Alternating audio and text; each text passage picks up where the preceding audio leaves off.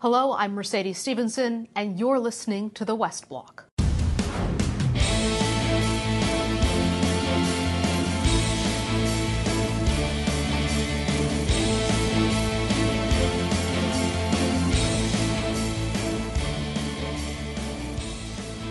Well, Canadians in two of the country's largest cities are preparing to go back into lockdown tomorrow. That comes as COVID 19 cases continue to break daily records across the country. Dr. Theresa Tam warned Canadians that if they continue to increase their contacts, cases could skyrocket upwards of 60,000 a day. Joining me now to talk about the second wave of COVID and Canada's path forward is former Health Minister and Dean of the Faculty of Health Sciences at Queen's University. University, Dr. Jane Philpott. Thank you so much for joining us, Dr. Philpott. Uh, you know, some really stark news that came down on Friday. Hearing from the federal government, we could be expecting 60,000 cases a day uh, if we continue down the current path and continue to expand our contacts. Toronto and Peel moving into lockdown tomorrow. Uh, tough, tough news for a lot of folks out there.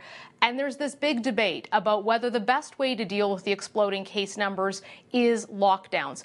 Is that, in your view, the best way to plank the curve? Well, Mercedes, thank you for having me on. And this is, I think, a, a, sobering time for us all. We are at a tipping point. There's no question. And the announcements that came out on Friday laid it out very clear for us, clearly for us in terms of what the modeling shows and how bad things could get but this is actually in our hands. This is in the hands of all the people across the country, uh, as to the extent that they can possibly manage. Uh, and not everybody can, but to the extent that everybody can stay at home, can follow the guidelines, can make sure that they do not increase their social contacts, then those worst case scenarios won't happen. But we are at the tipping point. People had to take drastic action. Some very serious measures were announced across the country, and I can certainly speak to those here in Ontario. Those are hard decisions for governments to make, but they had to be made because we've got to get this thing under control before it reaches those worst case scenarios. Do you think that some of those decisions should have been made sooner? I know there's been some criticism of Ontario Premier Doug Ford by some of the City of Toronto officials who wanted to see restrictions earlier. Well, as I say, I, I, I, will not be one of those who pretends that it's easy for anybody who is a policymaker, who's in a, a leadership position across the country right now for, for them, the decisions that they have to make because they are going to hear voices from all sides. But what we're able to do now is make those more precise uh, specifications. So you're looking at in Ontario, where Toronto and Peel are unfortunately areas where the uh, the spread has been quite market and they're the ones that have to do this shutdown right now for the sake of everyone. You know of course there are some people that have to keep working and it's hard for them. I you know i think we need to continue to give a shout out to those people who still make sure that there's food on the table for us. Uh, and some people do have to go to work. I think about healthcare professionals who have to go to work and the personal support workers who are there making sure that people get the care that they need not everything is possible for everyone to be able to stay home, but uh, those decisions had to be made in order that we can go forward. We've got several months to go yet till we get to the point that that vaccine is on the horizon. We've got to do the hard work now, and we've got to do it together.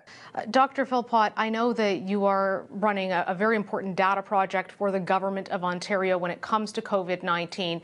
Why do you think it is that this far into the pandemic, we still really don't have clear data on where the spread is happening, or we don't have public numbers either on where people are being hospitalized, why people are dying of the disease or dying of it, details of, of who gets the sickest and who is the most vulnerable? Because some critics are saying without that kind of good data, you can't make good policy. So, to a certain extent, Mercedes, we are paying the price for the uh, lack of investments for a very, very long time in this country and the uh, data jungle that's out there in the health world. You know, we've got uh, an inability of provinces to be able to share data in the same kind of standardized methodology.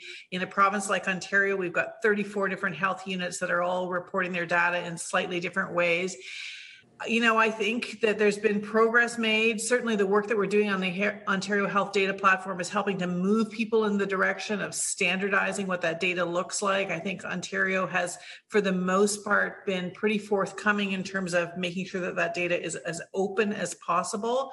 But it, it has been extremely hard for people to be able to make decisions. Uh, thankfully, the Ontario Health Data Platform will help on that as it continues to uh, to be able to gather the data and be able to provide provide more rapid results.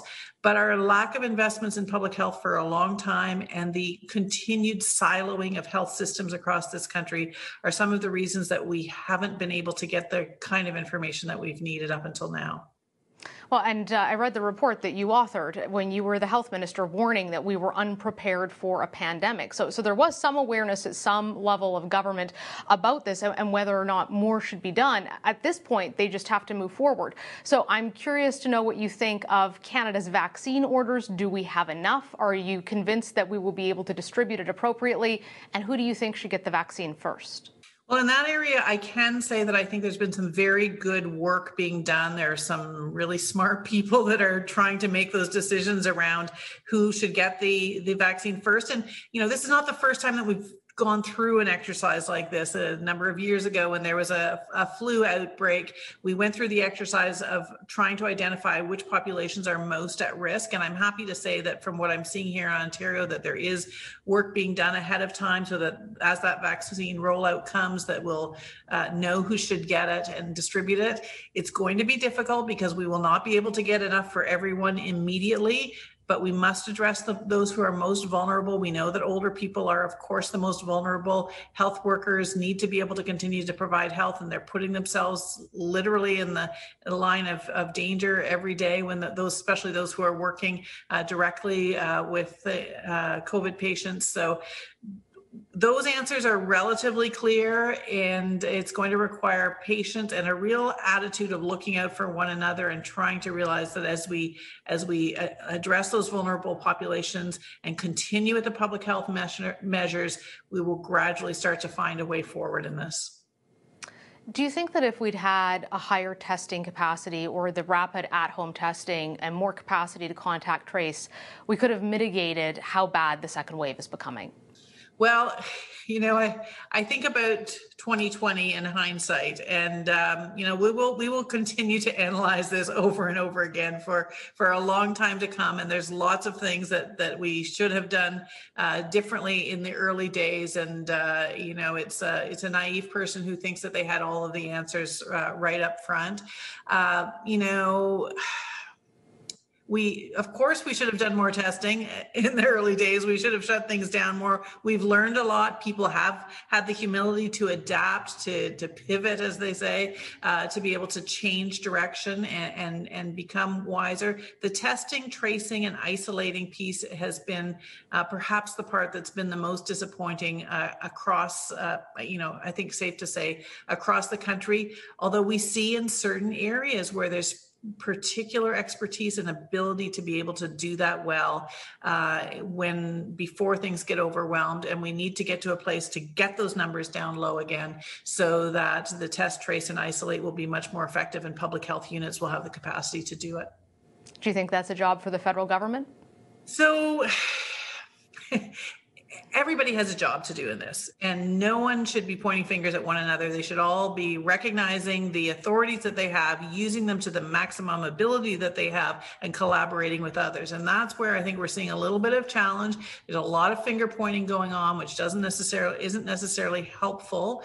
Uh, but there is a role for the federal government to have that national leadership to look at things like national data standards to put in place measures that will require provinces for example to be able to re- report their data uh, to the government, to be able to do the work on supply chain, to be able to uh, incent investments in areas like long term care. So there's no question that in a public health emergency like this, the federal government has a role to play provincial governments, of course, have an even, one could argue, an even bigger role to play in terms of the delivery of healthcare and that day to day enactment of, of public health uh, measures. But Canadians have a role to play in this too. And that's the important part is that it's actually on all of us. It's on all of us to to look to the interests of one another, to to to rally together in the face of the threat amongst us. And uh, I think if we all work together in that kind of spirit of mutual aid and collaboration, we'll do a lot better. Dr. Philpott, thank you so much for joining us, and please take care of yourself. You too. Stay well. Canada's northern territories have largely avoided major outbreaks of COVID 19 throughout the pandemic. But last week, Nunavut saw a spike like never before. The territory is under lockdown now to try to stop the spread, and the Premier has sounded the alarm. He actually is here to talk to us right now about that subject and the next steps that will be taken for Nunavut. Premier Joe Savikataaq, thanks for joining us. All right, first I'll just explain a little bit about Nunavut. It's one third the man, a land mass of Canada. We have 25 remote communities, and all of them are fly in only. We have no roads in Nunavut. You cannot go to another community without hopping on an airplane and uh, getting to the other community. So, just in that context, there, we're quite remote. And currently, we have uh, COVID in four communities. Uh, do you have a sense that you think you have this under control, or is it still spreading? Uh, the one in uh, the first uh, community that had COVID was Sanikiluaq, and originally they had two cases, and it's been almost two weeks, and they still only have two, two cases. Sorry, and uh, Dr. Patterson, our chief public health officer, has said that that that uh, it's considered just about considered contained, because there's been no uh, no other cases there. For uh, Inlet and Whale Cove, there is no community spread there, but for Arviat, uh, there is community spread there, and and that's where most of our cases are currently right now. You've had isolation centers in place for months so that people who are coming into your territory isolate there for two weeks to prevent the spread. It still has gotten out. So I'm wondering what you think of BC Premier John Horgan's proposal that interprovincial travel should cease to stop the spread of COVID. Do, do you think that's the solution? Well, here within Nunavut, we don't recommend any unnecessary travel right now at all. So I don't know if it's solution, but ours it is uh, it, it is one of the tools we have here to keep the COVID from going to other communities. And our recommendation is if you don't have to travel, please don't travel to another community. Uh, we've had isolation hubs for quite a while, and uh, I believe that has helped us uh, prolong the when COVID came here. All the members that did uh, get COVID, they did do the 14 days, so we're looking at uh, if just to see how that happened. Yeah, I think a lot of people wondering how that happened if you've got the two week isolation. But I do want to touch uh, on the choices of other premiers because they affect your province, including and in particular Manitoba, where I believe some of these cases have been contact traced back to. You've made the very difficult decision to go into a lockdown. That is really hard, especially somewhere like your territory, which already has economic challenges.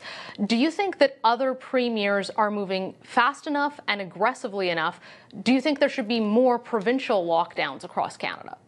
I'll leave that to each premier uh, to make that decision. Each premier know their, knows their province, and it's not my place to say what each premier should do in their province. But here in Nunavut, we have taken the steps to lock down Nunavut for two weeks to make sure that it does not spread.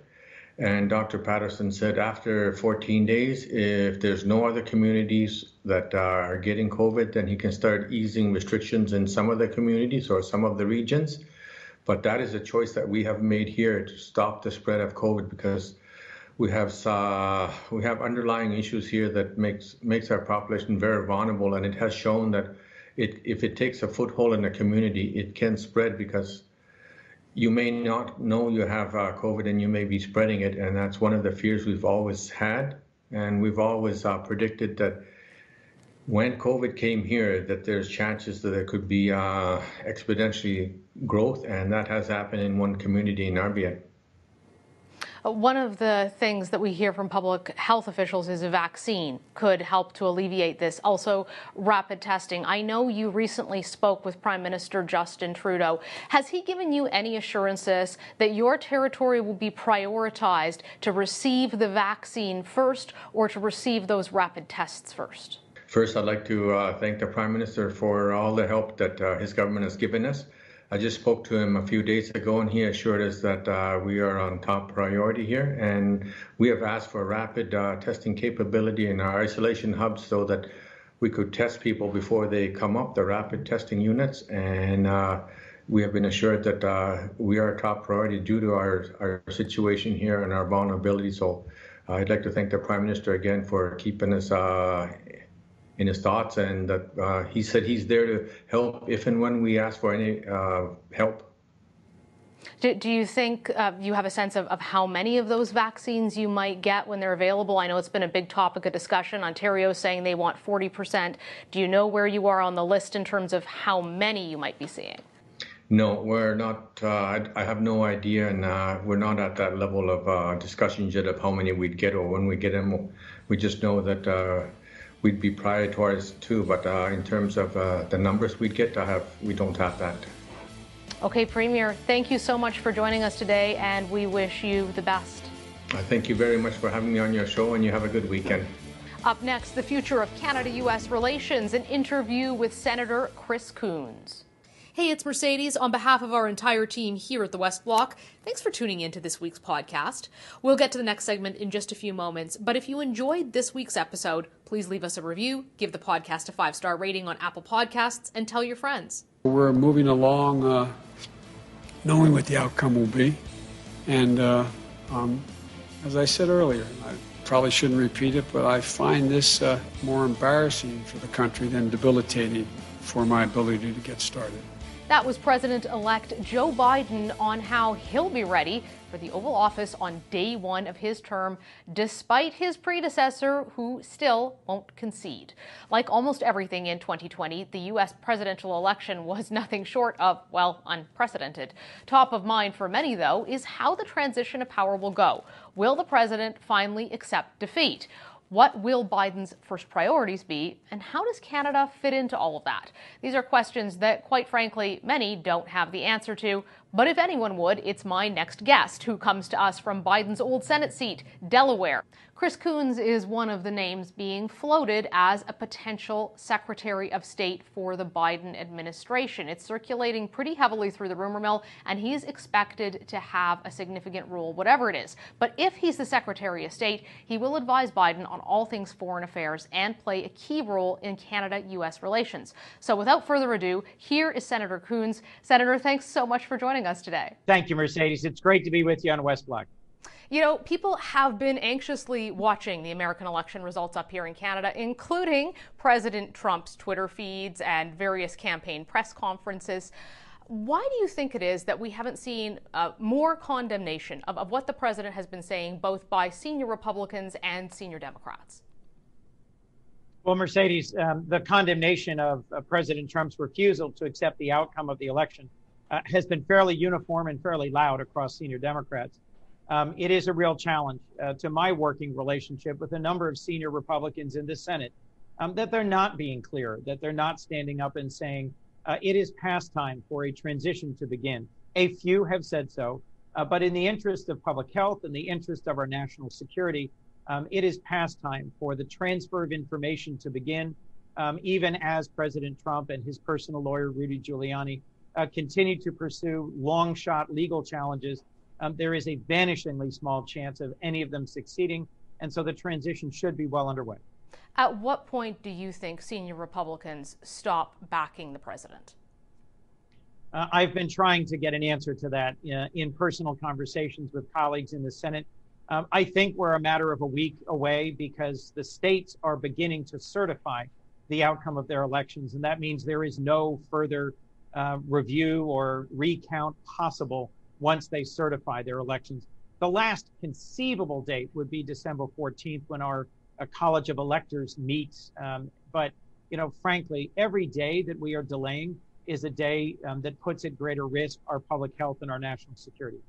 Senator, as you know, Canada has two citizens being held in China. Uh, the Canadian government has referred to them as being taken hostage as a result of having arrested Meng Wanzhou, the CFO of Huawei, here in Canada on an American warrant. What do you expect a Biden relationship with China to look like? Because a lot of folks think you might be the Secretary of State. Well, Mercedes, to be clear, I'm speaking with you today as a senator. I am a currently serving uh, member of the Foreign Relations Committee, not as a member of the transition team. Um, and I'm honored that I'm being mentioned. I think uh, first that we are deeply grateful um, to our trusted partners in Canada uh, for respecting um, the concerns raised by the United States in this warrant um, and for the ways in which uh, this has challenged the Canadian uh, Chinese relationship. Um, the Chinese uh, response, uh, arresting without real basis in fact or law to Canadian citizens, um, is just one more step um, that shows how under Xi Jinping, uh, China's become more aggressive, not just regionally, but globally. they don't respect intellectual property. They don't respect the rule of law. They frankly um, have colored outside the lines of the international system for far too long. Um, President elect Biden sees clearly the challenges that all of us uh, who represent free societies, open market uh, democracies, the challenge that we face from China. Uh, and I believe he'll pull our partners and our allies uh, closer together uh, to come up with a coordinated strategy. President Trump's uh, tariff policies haven't just um, combated Chinese innovation mercantilism, haven't just tried to reset the table with China. Um, they've actually harmed our partners and allies. Uh, and Canada and Canadians have uh, effectively conveyed uh, to those of us in the Senate um, the ways in which it has strained our relationship. And I would expect that President elect Biden will move quickly um, to address some of those strains uh, and to weave back more tightly uh, our close partnership with Canada. Do you think that might include dropping the extradition request for Meng Wanzhou, or would it look more like uh, President Biden, pardon me, President-elect Biden, uh, pushing harder on China to release the two Michaels? Look, I can't speak um, with any confidence about the president-elect's position. I will say that if it were up to me, uh, I would be pressing harder on the Chinese to release uh, these two Canadians who are held without cause, um, and frankly, to consult closely uh, with Prime Minister Trudeau, um, someone who I view as a close and trusted ally, uh, and who I believe will enjoy a very good relationship with President-elect Biden. Um, but you know, frankly, in consultation with a partner and ally, uh, we'd be asking uh, the president-elect would be asking exactly what is in Canada's best interest, as well as what's in the United States' best interest. Up next, more of my interview with Senator Chris Coons one of the biggest issues, of course, for Canada is trade. And under President Trump, uh, we had uh, tariffs applied to us, national security tariffs, a number of times. Uh, there's no suggestion that President elect Biden will do that, but he has talked extensively about Buy America. So, what assurances does Canada have that a Biden presidency will respect what was renegotiated in NAFTA 2.0 and that Canada will not be harmed by that Buy America stance? uh, I deeply respect and support President elect Biden's position that uh, as we uh, build back better the American economy, we should focus where we can federal purchasing and procurement uh, on American source. Um, but we did just conclude the USMCA, or as you put it, NAFTA 2.0. It had broad bipartisan support in the Congress, uh, and we should not be disadvantaging our Canadian partners or violating our USMCA commitments um, while trying to strengthen our own economy uh, we are part of an integrated North American economic system, um, and we shouldn't be doing things that go out of our way to harm our Canadian partners uh, in our effort to recover from this pandemic and the recession. Senator Coons, I, I, know you have a lot of experience in the Senate and in dealing with Canada, especially when we were going through the difficulties with the United States over uh, the tariffs that we were facing. How has that experience informed your view of where Canada US relations need to go? Well, I had a, a memorable encounter as a senator uh, where the former um, foreign minister, Foreign Minister Freeland, um, came to the Senate Foreign Relations Committee, uh, and she delivered in as measured and diplomatic and responsible a way as possible an extremely forceful message about the ways in which these national security-based tariffs on steel and aluminum uh, being exported from Canada to the United States were an insult and were a harm to our relationship. Um, and I've never forgotten walking out in the hallway afterwards and saying to two of my colleagues, one Republican, one Democrat, Did you hear that? Did you hear that? The foreign minister of one of our closest, most trusted allies just delivered a scathing rebuke. She was pounding on the table and demanding that we change course. And they sort of looked at me and said, I heard nothing of the sort. I said, Exactly, because she was being Canadian. She was being respectful and thoughtful and diplomatic. But Imagine if she'd instead like jumped up on the table and kicked over the coffee urn and yelled at us. Would you have heard her then? And they're like, oh, yes, oh, we would have noticed that.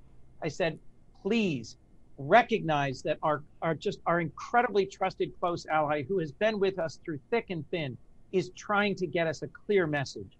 These tariffs must be reversed.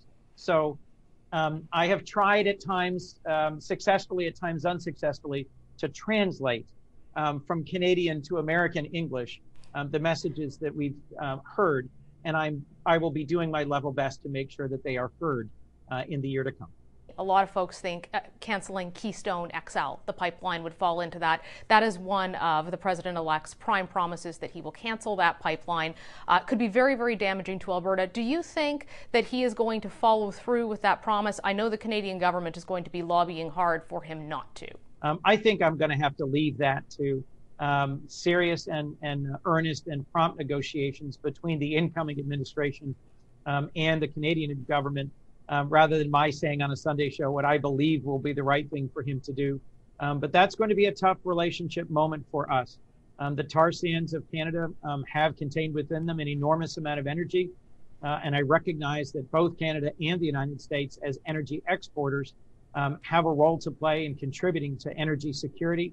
Um, but we also have to be mindful uh, of the ways in which uh, a coordinated strategy to combat climate um, is also an urgent priority for both of our nations because climate is an existential threat. The challenge to addressing climate is to find ways that we can do so without also harming uh, our economies and our competitiveness.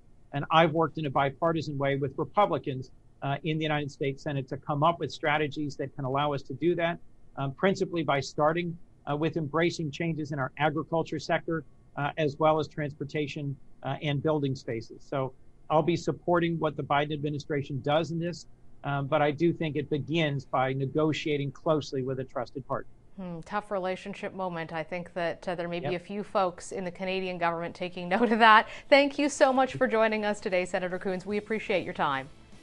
Thank you, Mercedes. Well, there you have it, this week's episode of the West Block podcast. Look, with the number of COVID 19 cases continuing to rise, the next couple of weeks might be pretty tough for some of us. In fact, likely for all of us. So, on behalf of our entire team over here at the West Block, please stay safe, take care of yourselves and each other.